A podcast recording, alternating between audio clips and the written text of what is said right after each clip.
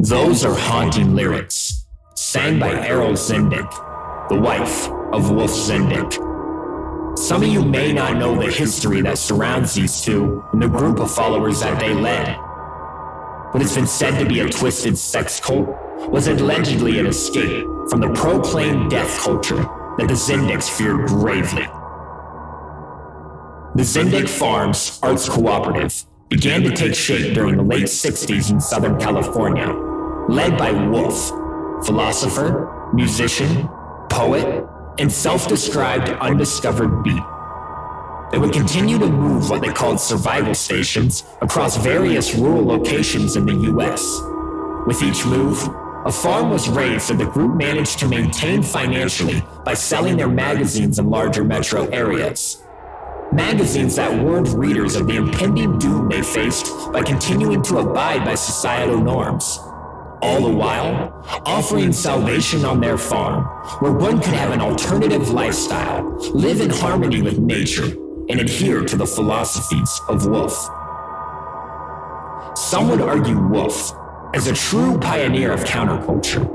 Others write him off as a delusional pothead. But no one can deny the fact that Wolf and Arol persuaded followers to relinquish control of their personal lives, specifically sexual relations. At Zendik, relationships were mediated by appointed administrators who were aware of all romantic encounters. Although privacy was not abundant, a member was still free to choose who they pursued. But ultimately, Wolf seemed to intervene when it was to his benefit. With rumors of Wolf exploiting females on the farm, you can't help but wonder what life was truly like at Zendik. Through scavenging the depths of internet resources, I've discovered varying depictions of this community. Was this truly a utopian paradise? Or was it nothing more than elaborate illusions concealing mental and sexual abuse behind the gates of the Zendik Farms survival station?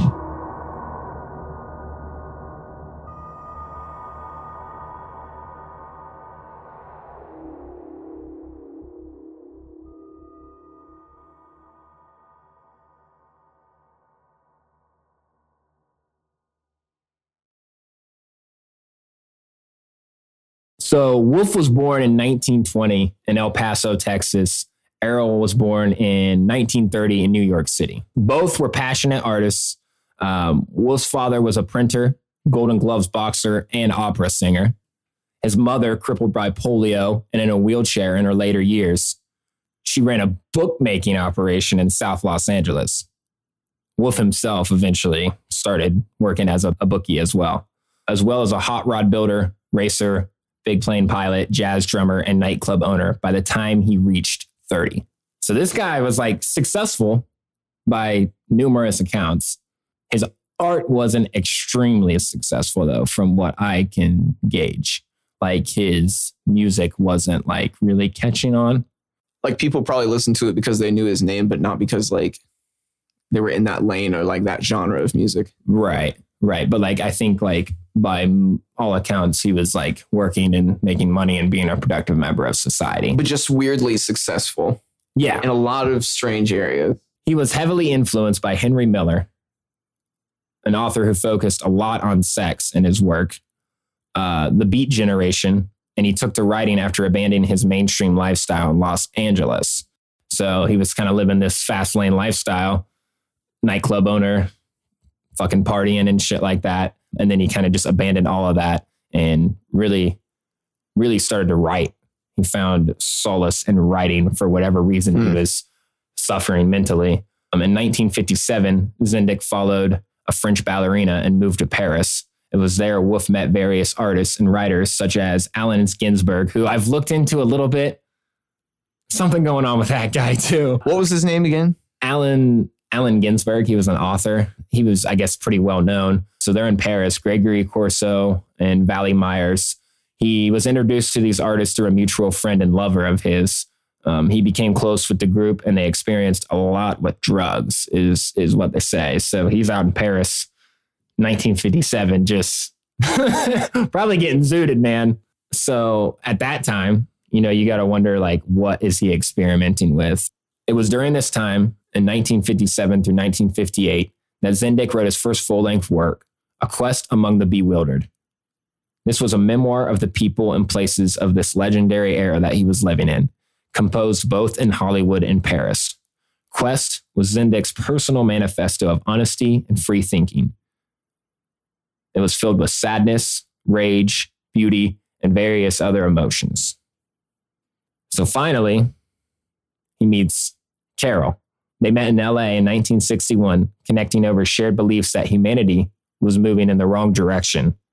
At the time of the meeting, Wolf had withdrawn his first full-length out, uh, first full-length novel from publication consideration. It was titled Zendik, which I happened to find on this obscure website that was put through WordPress, where they have like some of Wolf's work, some of his writing, and it is insane, bro. It is some insane, insane, and like, is he trying to be prophetic?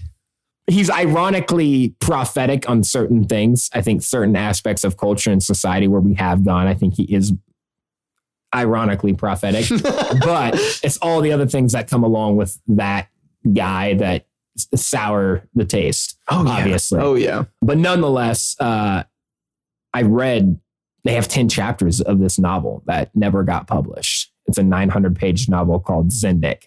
Uh, what? ten chapters allegedly on that website. So I read what is alleged ten chapters of this novel, and wow. And I think it is because like some of the other work that they have on there is like certified as like his stuff. Mm-hmm. It's like, I feel like it is his novel. Um, depending on what was lost in the mode of transferring it to that electronically. Anyway, Zendik focused on a protagonist with an unwavering passion to become a successful artist. What's crazy about this story, man, and I tried to look into it and see if there was any truth to it. What happened in this novel is there's this kid and he's going to like this uh, art school in L A and his name is Wolf Zendik. Haha, there you go. He's a real shallow guy. Uh, so Wolf Zendik, and I feel like he's telling his story. Like he's obviously telling his story. So he develops a really close friendship with an art teacher who specifically took a liking to him because in the story, Wolf has this like breakthrough moment where he begins to paint and like he starts to feel the colors and you know what I mean? Like he hears the, like he's fascinated with the color. Flow state. Yes, the flow state. He enters the flow state of of being a, a painter. Um, and this art teacher who was a failed artist is fascinated with that and wants to help him. So she becomes like his mentor, right? And this all develops in ten chapters, bro. And I you just wonder how much of this is pulled from his real life, right? And it's just crazy because what ends up happening is this teacher happens to be a lesbian. Okay. And basically there is something that goes down between her and a transfer student who's only seventeen. Of course. But bro, you got to think this guy's writing this in nineteen fifty-seven. When things like that just didn't get talked about. Right. it was taboo to even bring up those things, you know, and address them and like publicly speak about, much less display. Yes. So, and we're, we're and we see this shit all the time in modern day society where the teachers gets in trouble for sexual relations with a, a student. So this happens and the teacher kills herself. He goes, what? He goes over basically like the night before, like all this shit hits the fan the next day in the news. And like, she's all like, just like depressed. And she tells him like, I just need to go to bed now. Well, she ended up turning on, it said she turned on her like her gas or whatever, because back then it all would have been gas, and then like closed the doorways and like opened like a vent or something, like to where she like carbon monoxide herself. Which just pulls me right to Midsommar. Ari Aster. uh, no doubt, obviously. Oh, that's that is that's the place my mind goes because of uh, prior viewings of Midsommar. Horrific. Yeah, absolutely horrific. So how wild, though. Due to the allegations, she just zips it shut. Right. And she was a troubled person, obviously. Uh, but True. Then the novel basically cuts out at chapter ten. Right after that, he meets like this girl and he starts to fall in love. So, Arol. No. The way he's describing her, it doesn't sound like Arol. But because at the time that he's writing this, he hasn't really met Arol. Because he met her in nineteen sixty-one after he finally decided, like, I'm not trying to sell this anymore because it's not getting picked up. No one wanted to pick up the novel, so he chose not to sell it anymore to anyone. A wild story. I tried to look into this character, Alicia Brandt, to see if there was anything, any references of, like, something that maybe happened. From as deep as I could go, I didn't see anything, but who knows? He still maybe had an art teacher. It's just an oddly powerful story. Oddly powerful story, especially the the subject matter, as you you said, for that time was just really out there. Uh, so I found that very fascinating. It was an interesting rabbit hole to fucking climb down because... No kidding. The writing isn't horrible. It's not a bad story. I feel like it almost had like a Hunter S. Thompson feel to it. That's a really strange energy, though, still. Yeah, just it's like a, really heightened. Yeah, I might be off base on that. Someone that really knows a lot about like literature and stuff like that. But that's just an initial thing that I kind of picked up on. In a Zendik blog I found with writings from Arol, Arol states that when she met Wolf, she was an aspiring actress, having just landed some lucrative roles that would send her to Europe with avant-garde filmmakers. She, of course, abandoned that path to be with Wolf. What kind of filmmakers like Godard? I didn't get any names. Or is that total just bullshit? I don't know. Avant-garde. So this is interesting, too. I don't want to draw too aside on this, but there's a movie called Breathless that came out during the French New Wave mm-hmm. form of cinema. And it kind of reminds me of the same surrealism that's happening with what's happening here, especially with that story. Mm-hmm. You know what I mean? So like, I feel like that kind of goes down the same path there. So if it was somebody like Godard, we also watched a couple scenes from the Eight and a Half movie by Federico Fellini. Right. And that came out in the same era too. Uncomfortable. fifties, extremely uncomfortable. Yeah. So like that was like the, I feel like the wave of like surrealism back then. Yeah. It was very surreal. Hauntingly surreal. Exactly. Honestly. Like that's the best way to describe it. So the community didn't become official until like nineteen sixty-nine. That's when they made their escape from the commercially based society, as they would say. Avoiding the pitfalls of consumerism and financial slavery was a common thing that they tended to throw around. It's it's a lot in Wolf's writings, which I think ironically would resonate with a lot of people today. Yeah, because that's still the anti-establishment mindset. You know what I mean? Right. He called it the money mon- monarch. The eat the rich. Yeah. And it's not even necessarily like eat the rich. It's just like that's where society was going and has gone. True. It's completely yeah. and utterly consumed by finance, by money. And if you really look at it, a lot of evil comes from that. I'm not saying it's the source of evil, but I'm just saying a lot of evil comes with it. Yep. So like he wasn't off base about that. Like we know the, I mean, he was talking about, he was anti-war. He was talking about the, just the endless wars. He was of that camp, uh, preaching preaching that, which a lot of people, re- I think, would really resonate with that today. Especially after nine eleven. and the whole situation in Iraq and Afghanistan, the way we've handled that, like that would hit harder than ever nowadays. It's scary to think about postmodern America. Really is. It sends you spiraling, doesn't it? After Every two thousand one, time. Things just went down, went downhill. But what's interesting is they were still going at that time when that started happening. So I wonder like what the mentality was there. And maybe Helen will be able to give us more of an insight into that, because like then some actual sketchy shit was going down. They were living through what they called the death culture, and what they call the death culture, that would have been a perfect example of the death culture for them. I don't know, dude. It makes you just think everything we live is a lie, and you just want to run to the forest. And then it makes me want to like go go join a fucking community like Zendik, right? But then you, but then you see that shit in the forest walking past you, and you're like, I don't want to join that either. I don't want to. Be- oh, you see Arol in the studio dropping one of those tracks, and you're like, what the fuck is? Does this really have to be on? the? Uh, yeah.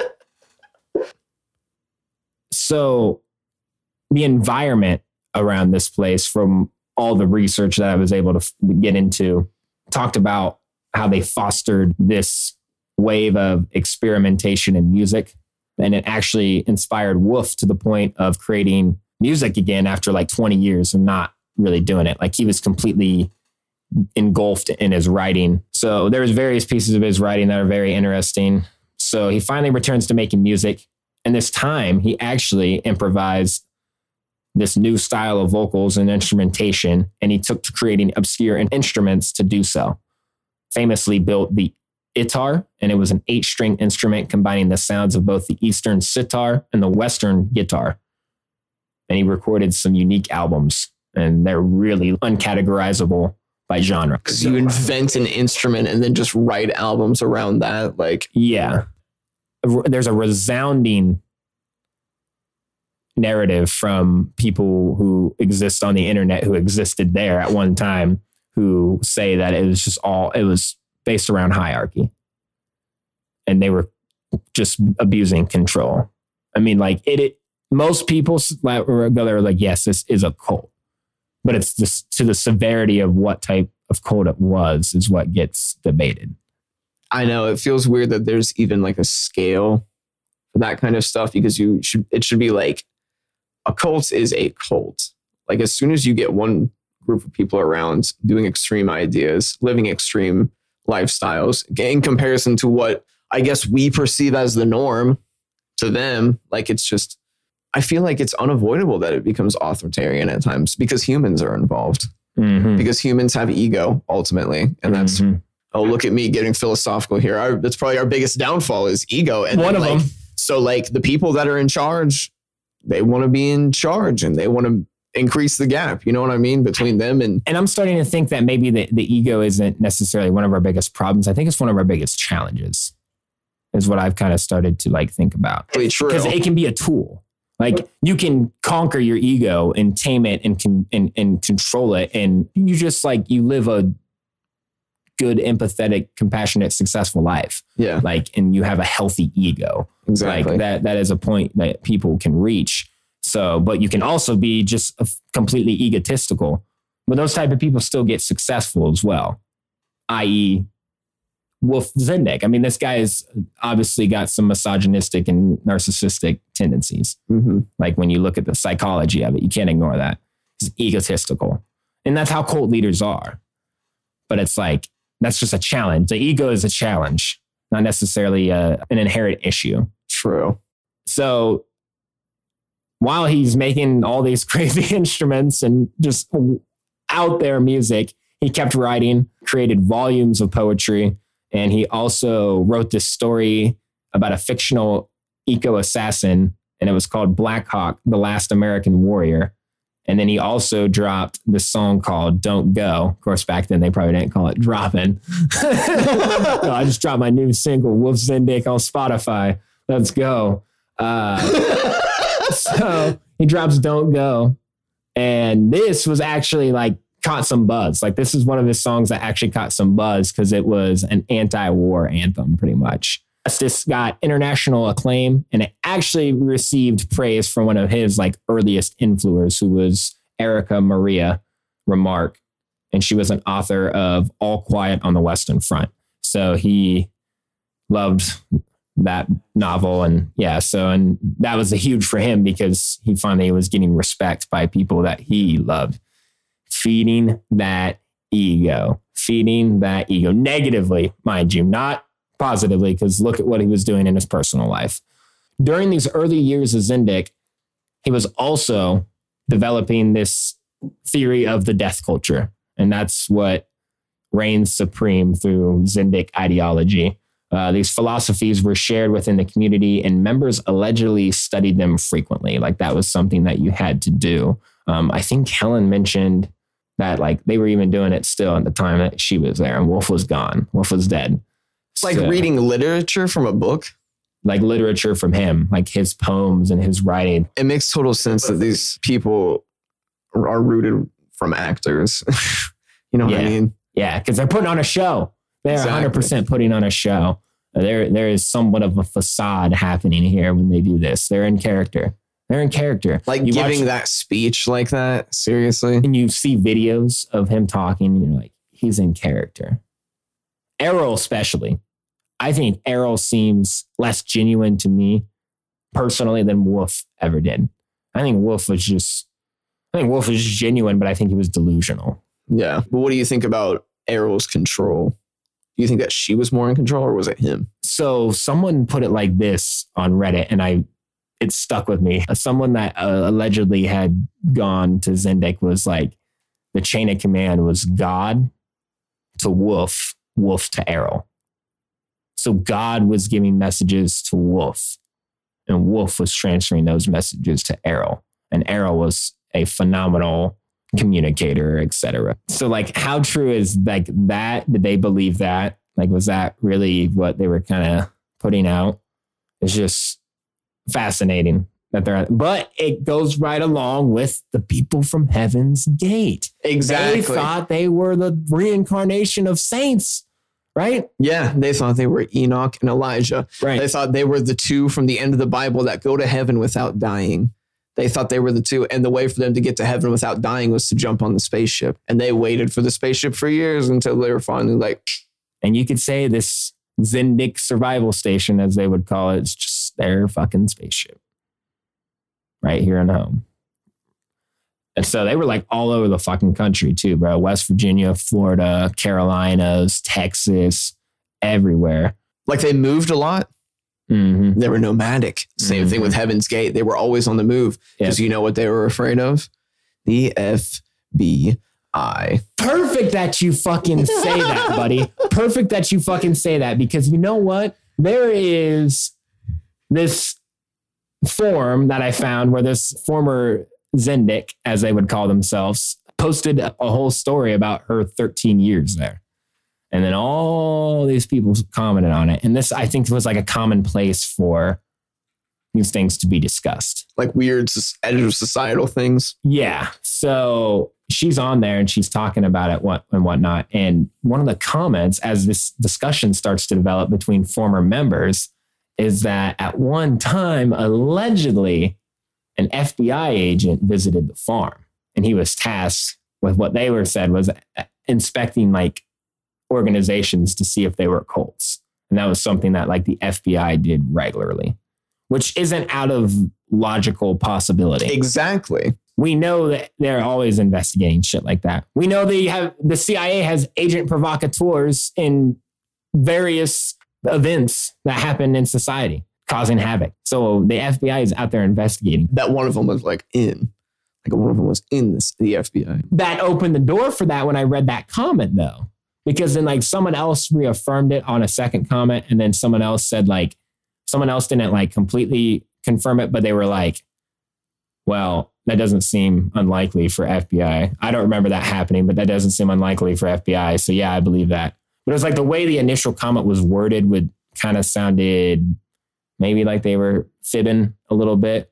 Okay. But yeah. when you... It's a bold claim. When you got the story of chaos and M K Ultra basically pushing Charles Manson out into society, you got to wonder how much that was going on in other aspects. I mean, that is reaching at its finest, but I'm just telling you, man, like, who knows what happened in Paris when he was doing those drugs? Completely unconfirmed, but I feel like that Charles Manson situation just opens the fucking door for because that. You really have to wonder how much of these were social programs, like how much of these were social programs that were thought of on a chalkboard. So, social yeah. experiments, social experiments. Like, yeah.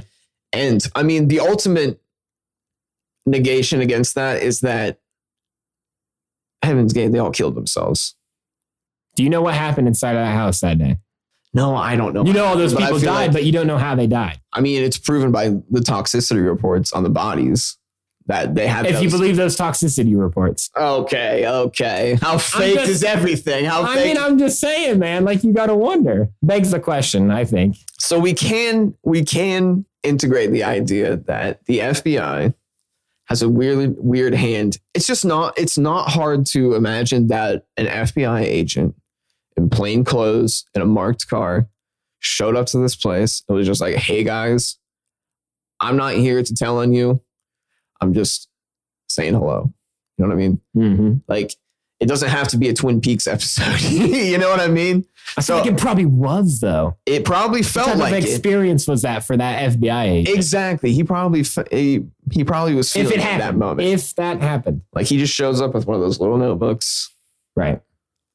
Cup of Starbucks coffee. Like these certain people named Rev, Gabe, Chaz, and Zoe. I kept hearing those names on different comments and discussions. Like and the stuff. Same usernames? No, that like, those were like people oh, there. Like oh. one person like almost listed like all of them and was like, these are all people that were there for a really long time and then left because they realized what it truly was and this, that, and the other. In fact, on one of the albums released by Miss Arol Zendik on YouTube, you can find it. And it says the band is literally those exact names, which is just obviously means they were some, they were part of the hierarchy. Yeah. You know what I mean? They were part of that system. And that was a common theme that I heard too, is like, if you weren't in the inner circle, you lived in like worse conditions. The living quarters were rougher. Like at one point they were basically, they just had like open, uh, indoor camping and like their horse barn. Oh, yeah. They would always have yeah. a horse barn. And they said at one point it was just indoor camping. I think Helen said that at the time she was there, it was just indoor camping. So just, you know, there's just that system. And it's something that I found most ironic about all of this is that a lot of the Zendik ideology focused on eco-sustainability and saving the planet from like natural disasters. So they were they were out to save the environment. But what was ironic is they weren't respected in that community because they weren't actually doing anything to help that movement. They were just mad. They were just mad. And like their phrase was stop bitching, start a revolution. That was the phrase they always used. Stop bitching, start a revolution. How much of a revolution was it when you ultimately failed? You really didn't save the world from anything. The death culture still raged on. Your goal was to save the world, literally. That was your proclaimed goal. But then in reality, you were just sheltering a specific group of people and controlling them. Yeah, it's just weird because like you preach all this environment-friendly jargon and then you aren't doing really anything, especially not financially. Like you aren't donating to environmental funds and stuff like that. So they like, I mean, Wolf wanted to do these things because, I mean, from what I've heard, listening to a little bit of Helen on a podcast before, she sounds like a genuine person that wants to be self-sustaining and live off the land, you know, and just seems like a down-to-earth person. But it's like, if you're someone that wants to be a savior in that kind of lane and you actually attract people who want to do the same thing as strongly, all you're doing is capturing their attention to bring it back into your power. Right. And that's what Jim Jones seemed to do too, because he drew all those people with him and we all know what happens. That's what the people in Heaven's Gate did too. They drove all those people along with them for decades and look what happened to them. Thankfully, it sounds like most of the people from Zendik Farms are not dead. Yeah. From, die of natural causes. Yeah. Or they just, yeah. I'm a lot of them are still alive. I mean, I just wonder how many people through the years that this organization existed. I mean, they lasted through like the early two thousands. How many people came and went? someone put it really well. They're like, what would define a community versus a cult is that a community, you usually see like a common tendency. You usually see like old members because like they've stuck around. It's like a true community. With a cult, you see a lot of turnover. So like the Zendiks were perpetually young because eventually I feel like they People take would just leave in because they realized the bullshit. You were just, yeah. You kept you they kept eventually convincing, do. preying on vulnerable young people. Right. Exactly. Young adults. That's not what they wanted. They wanted young, attractive adults. I mean, like, of course, so of course, that's like, of course, what you want for your earthly woods culture. You know right. what I mean? Like, that's how you just which looked like an impoverished town. When you got shandy, when you got there, honestly, bro. Exactly. With the exception of like one nice house, it looks that rough sucks. In the videos that I've seen. There was one real out there video where this dude just, I think it was in the nineties, and he just pulled up on their farm. And I think it was just random guy. Were, I think it was while they were in Texas, maybe. But he, yeah, and he was just like recording with an old camera, walking around, kind of doing like documentary style, like B-roll. And then like, but the audio is just playing of what he was recording. He was interacting with members of the community. And at one point he's at the, at the sink with this member and she's just doing the dishes or whatever. And this dude whips up a fucking smoothie where he explains everything that's in it. And it's like a fucking smoothie I would make, which I just found funny. Like sunflower seeds and uh, talking about it the same way too, with the same energy. Yeah. Which is just like, funny. You know, like, no, it's, it's, it's really good. Yeah. Yeah. Good for you. Which is, I found funny uh, on a personal level. Uh, but he's just like talking to her and it's just, it's just weird. Like it was unsettling interactions because you just wonder like what type of sexual abuse is going on behind oh. and then just the weird environment of sex and their ideologies on sex and how that differs of my understanding and beliefs of sex. So that's all going on. But he's just having this casual conversation and she's like, you know, what are you doing filming and whatnot? And he's like, because they were open to visitors. Like, what are you doing? Oh. Yeah, like they, because if you wanted to join, you know what I mean? Like you could come and test it out. But she was like, what are you filming? And he's like, well, I don't know. I want to do something film. I just bought this camera, like just graduated or something. And I'd like to do something in film. So I'm recording all of this. I'm like, well, that never went anywhere, but now it's on fucking YouTube. Flash forward twenty, thirty years. How many views did it have? I can't remember on that one, but not that many, but it was like a fifteen minute video. And you just saw what the community was like at that time. More mysterious. Right. Low, low view count YouTube videos. Yep. You could also find very low count YouTube videos, uh, clips from their music festivals. So they put on various music festivals through their time. It looked like they started to happen maybe later in its life, closer to like the late Imagine. nineties. Electric Forest in nineteen eighty-four and Arol Zendik is there. Yeah. Yeah. So that that hit home as well when you start talking music festivals, because you know that was just some out there shit. There's like clips from different like bands and stuff playing there. Uh, one video was someone recording their baby reacting to the first Black Sabbath song they ever performed live as, or that they ever heard performed live as some band covered one of their songs, Zendik Music Festival. And it's literally just like one of those canopies set up, but like a big one. And then like a really like low, low stage and just like maybe thirty people. Right. And you're like, well, who's there? Who the fuck is there? Who the fuck drove their happy ass to that thing? Another guy I found had multiple videos related to the Zendiks. And two of them were just nothingness of him driving up to the music festival, and he went one year, and then another one, and I have no idea who the fuck this guy is, and another one was him like filming members in this city one day as they were like planting plants, and like, you know, like how like in sidewalks and stuff they have like different plants and stuff like in little closed off areas, like they were like doing that. So obviously, like maybe that's like something they did on a common basis, like planting plants or helping the environment, something like that. But he's like recording them. And he's like, yeah, you're on camera with so-and-so famous. And I think he was just fucking around, but like famous internet superstar. These are Zendiks or whatever. And it's just like, was this guy just like a fanboy and just like followed him around, like lived in the same area, because there was multiple people who talked about like, yeah, no, when I lived in Texas, commonly I heard from when they lived in Texas, people were like, yeah, no, I remember the Zendik's walking the streets and shit, selling their magazines and stuff. So, but like, was this guy just like fascinated with him? Was it really a member, or was he a member? Like, I don't know. It was just weird. It was all the videos are just uncomfortable. It sounds uncomfortable. When you think about the rumors that surround it, you just wonder the ultimate question. Like I stated in the monologue, like what was life truly like? It sounds like some of these people were really just looking for a place to support their beliefs and maybe saw too much bullshit to where they were un unentranced by the performances, mm-hmm. you know, so that that made them able to just. Well, yeah, the high uh, turnover rate. That's what proves that, you know, like people, their bullshit radars went off real quick.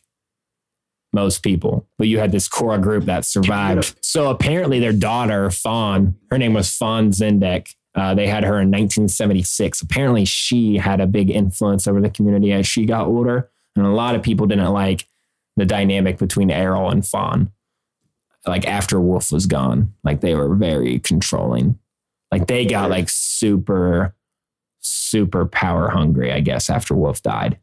So I can't wait for our guest to expand on that dynamic and what Fawn was like, the daughter of Wolf. You know what I mean? Yeah. Like it's got to be an interesting person for your mom and dad to be Arol and Wolf growing up with that. I mean, my God, what is that like? I also found a blog that was like straight up supposedly a Zendik blog where there's like these writings from Arol and someone else who calls himself Piero Zendik. And I want to know who the fuck Piero Zendik is. So like a lot of them just called their, like they would take on like pseudonyms and then they would yeah. just sit, throw Zendik on there. Like most people did that uh, from what I heard. But this blog is like writings from Arol. And she had some really, really strange stuff on there. Like political things or just spiritual things? Just spiritual things, and just similar manic, manically to Wolf's writings and writing style and stuff like that. But almost more developed in a way. Like a little less word salad than Wolf. That's like a, a common narcissistic uh, trait is using word salad where you just say a lot, but you don't really say anything at all. Yeah. Like Wolf is infamous for that. Just like a lot of American these cult psycho. Leaders are. Yeah. Just, I mean, that's just how these people are, as we've said. Well, she was definitely too far into it. Yeah. So like maybe she was just really actually, that's the best way to describe it. She's just too far into it. I mean, if Wolf's gone at that point, she's got to think she's the one getting the messages from God. Exactly. She was next now. In the hierarchy. Right. So what is that doing to you as a person? It's just a scary thought, is that if someone came to you and were like, listen, I'm getting messages from God mm-hmm. directly. I am a literal line of communication between God and, and earth. Yeah. So in conclusion here, it's just interesting to think about how many people came and went through Zendik Farms and, you know, experienced some form of mental or physical abuse due to Wolf's extreme views and ideologies surrounding, you know, society and sex. It's just haunting to consider what people could have went through there and, you know, what their lives would have been if they never would have went there and spent time on Zendik Farm. Some people say it's a positive experience. Others say it was a horrible experience. So it's just odd that you have both sides of that story. I guess we will never know, though.